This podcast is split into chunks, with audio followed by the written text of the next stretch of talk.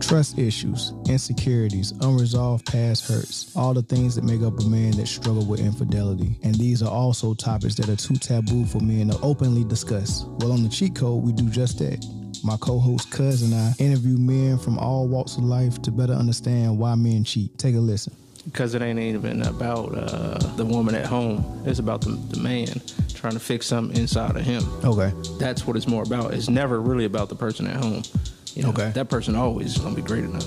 and it shapes you. So as you get older, and then you start looking for validation, Everybody you catch is validation. it, it helps boost that self esteem by, But- but- achieving the feeling of someone wanting you. That's a the recipe. If you're trying to build like how to build a broken man, like Subscribe to the Cheat Code Podcast on iTunes, Spotify, or any podcast platform.